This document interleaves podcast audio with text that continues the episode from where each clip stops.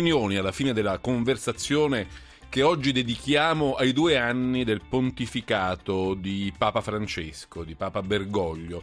E lo facciamo con due ospiti che vi presento subito, che sono Vito Mancuso, teologo e scrittore. Buonasera, benvenuto. Buonasera, grazie. E Giuliano Ferrara, giornalista, scrittore, ex direttore del Foglio. Ferrara, anche a lei benvenuto. Buonasera, grazie molto.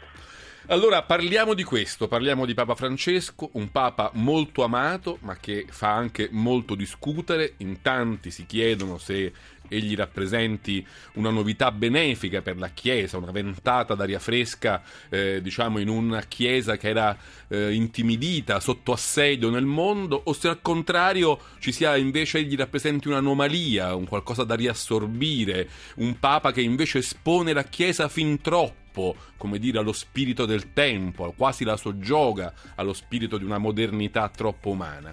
Ci chiederemo questo con i nostri ospiti, ma prima di farlo, come sempre, Daniela Mecenate ci racconta meglio il tema della puntata.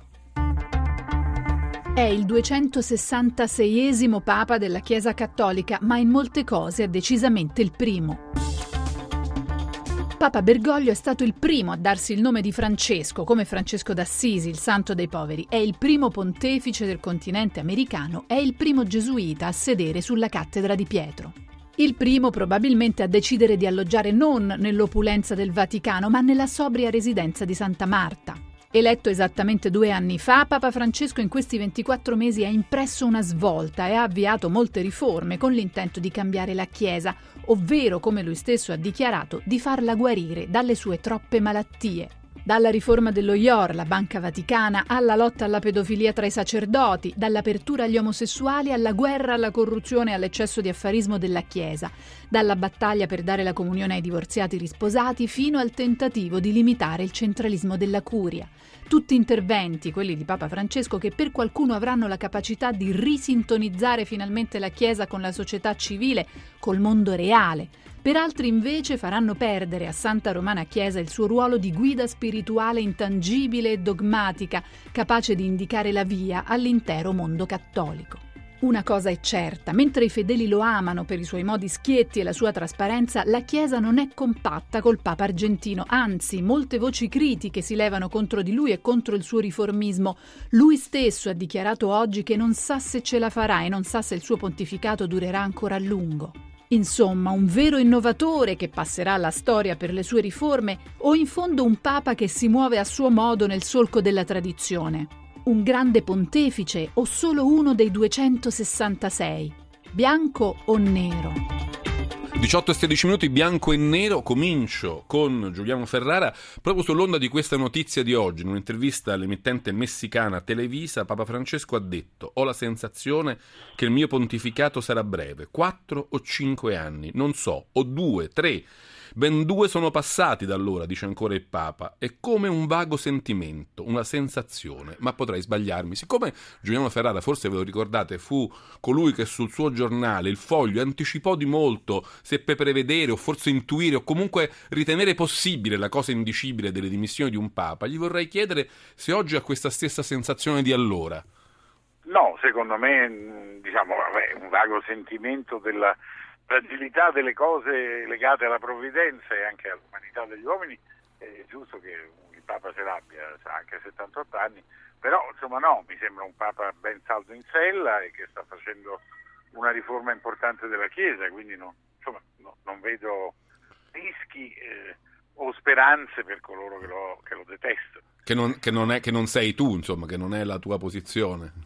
No, no, no, la mia posizione è molto chiara, l'ho anche scritta mille volte, la ribadisco anche domani nel foglio con una pagina su questi due anni. Io dico eh, bene, benissimo, intanto un uomo all'estero che dice che bisogna cantare ai vecchi, che bello, qualcuno deve pur cantare, un uomo che ha diciamo, un comportamento d'assemblea, d'assemblea universalistica ispirato eh, all'allegria non può non piacere e piace ai fedeli non solo per l'allegria ma per questo rilancio, ha appena indetto un giubileo in materia della misericordia, del tema della misericordia, del perdono, di un Dio che ti ama e che tu ami, della fede, della fede come chiave quasi esclusiva diciamo, del, dell'esistenza quotidiana. No, da questo punto di vista è un Papa che mi piace, capisco il risvolto del Papa gesuita, quello che, che, temo è che i mezzi che impiega per seguire questo suo fine santo siano tali da tradirlo, cioè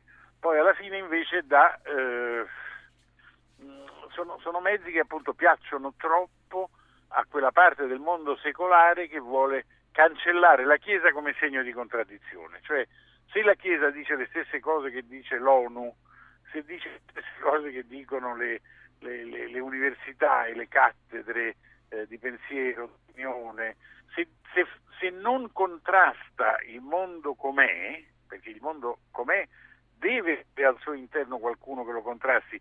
L'altro giorno in Inghilterra si è saputo che un giovane gay ha chiesto alla madre di fare un figlio con lui. E va bene, io faccio molti auguri alla madre, al giovane gay e al figlio che nascerà. Tecnicamente è possibile, legalmente è possibile. In bocca al lupo.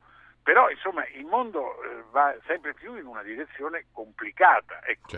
e, e la Chiesa dovrebbe fare il suo ruolo di, non dico di arcigna sentinella, ma di di maestra di umanità, ecco, dovrebbe con la fede e con la ragione indurre il mondo a riflettere. Vado da Vito Mancuso, che anche lui oggi ha scritto un articolo su Repubblica sul secondo anniversario del papato di Papa Francesco, anche lui mettendo in luce questa dualità, diciamo, tra la battaglia di Francesco tra potere e misericordia. Non a caso oggi Papa Francesco, come ricordava Giuliano Ferrara, ha indetto un anno santo straordinario proprio all'insegna della, della misericordia. Che cosa le fa pensare questo Mancuso?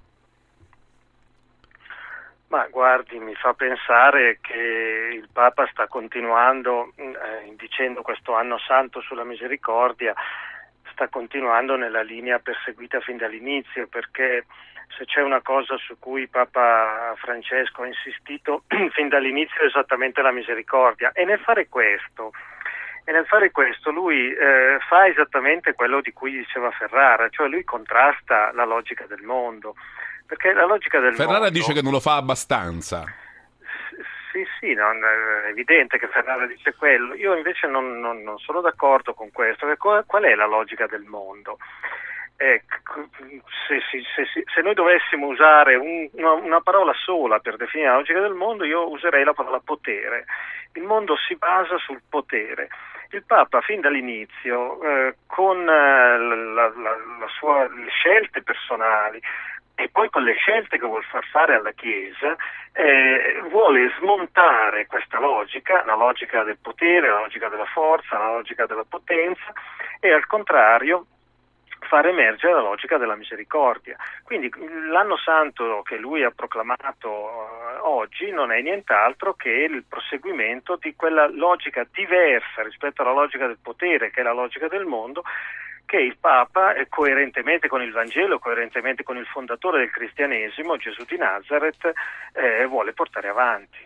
Ho, evocato con lei proprio il tema della misericordia perché ho sotto gli occhi un articolo invece del foglio di due autori diciamo tradizionalisti che Giuliano Ferrara ospitava, Alessandro Gnocchi e Mario Palmaro, che avevano scritto sul foglio un articolo molto netto dal titolo lampante, questo Papa non ci piace. E uno dei temi era proprio questo. Papa Francesco trasmette la sensazione che misericordia e, come dire, rigore dottrinale non possono convivere, non possono andare a braccetto.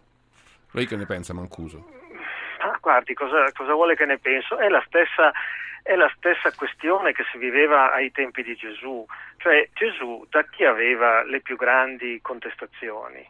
Eh, forse dal mondo, forse dal... no, li aveva all'interno della struttura religiosa stessa. Eh, Gesù è stato eh, processato e poi giustiziato dal potere religioso e politico del tempo.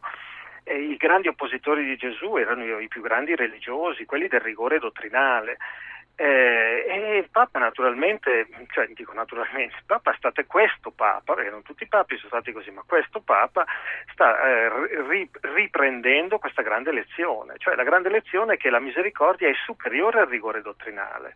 Ma se, se la, la, la, misericordia eh, dovesse dire, chiedere permesso al rigore dottrinale, noi sempre e solo ci troveremo nella logica del potere, perché la dottrina che cos'è? Eh, non è nient'altro che la codificazione di una logica di potere.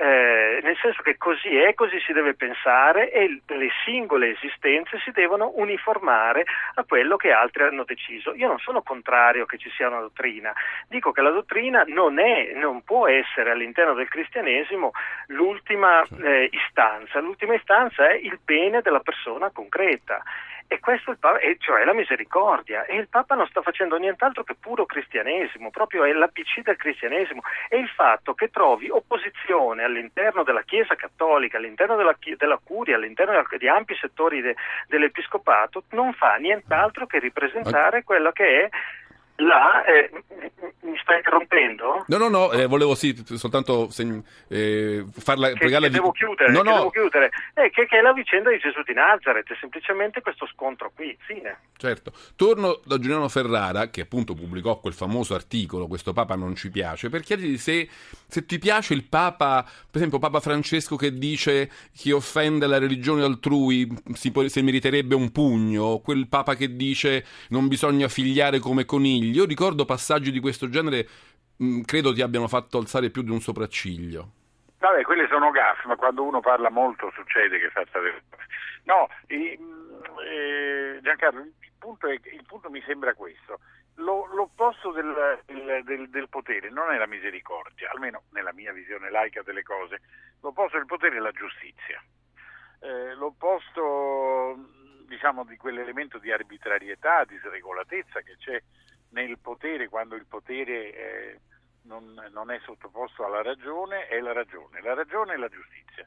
La misericordia è un fatto spirituale che riguarda il cuore dell'uomo, che riguarda certo la profondità del messaggio evangelico e la misericordia è come dire un, un, uno strumento, è molto più che uno strumento, è insieme uno strumento e un fine di qualunque cristiano, vorrei anche vedere. Ma dal mio punto di vista la Chiesa è un potere, un potere di duemila anni, che ha sempre avuto un ruolo nello spazio pubblico, che non sarebbe esistito nemmeno se non avesse fatto un'alleanza con l'impero romano, che, che, che sarebbe condannata se fosse solo misericordia ad essere eh, così, insomma, spiritualismo, una piccola una piccola minoranza o anche una grande maggioranza costituita di sola fede misericordiosa.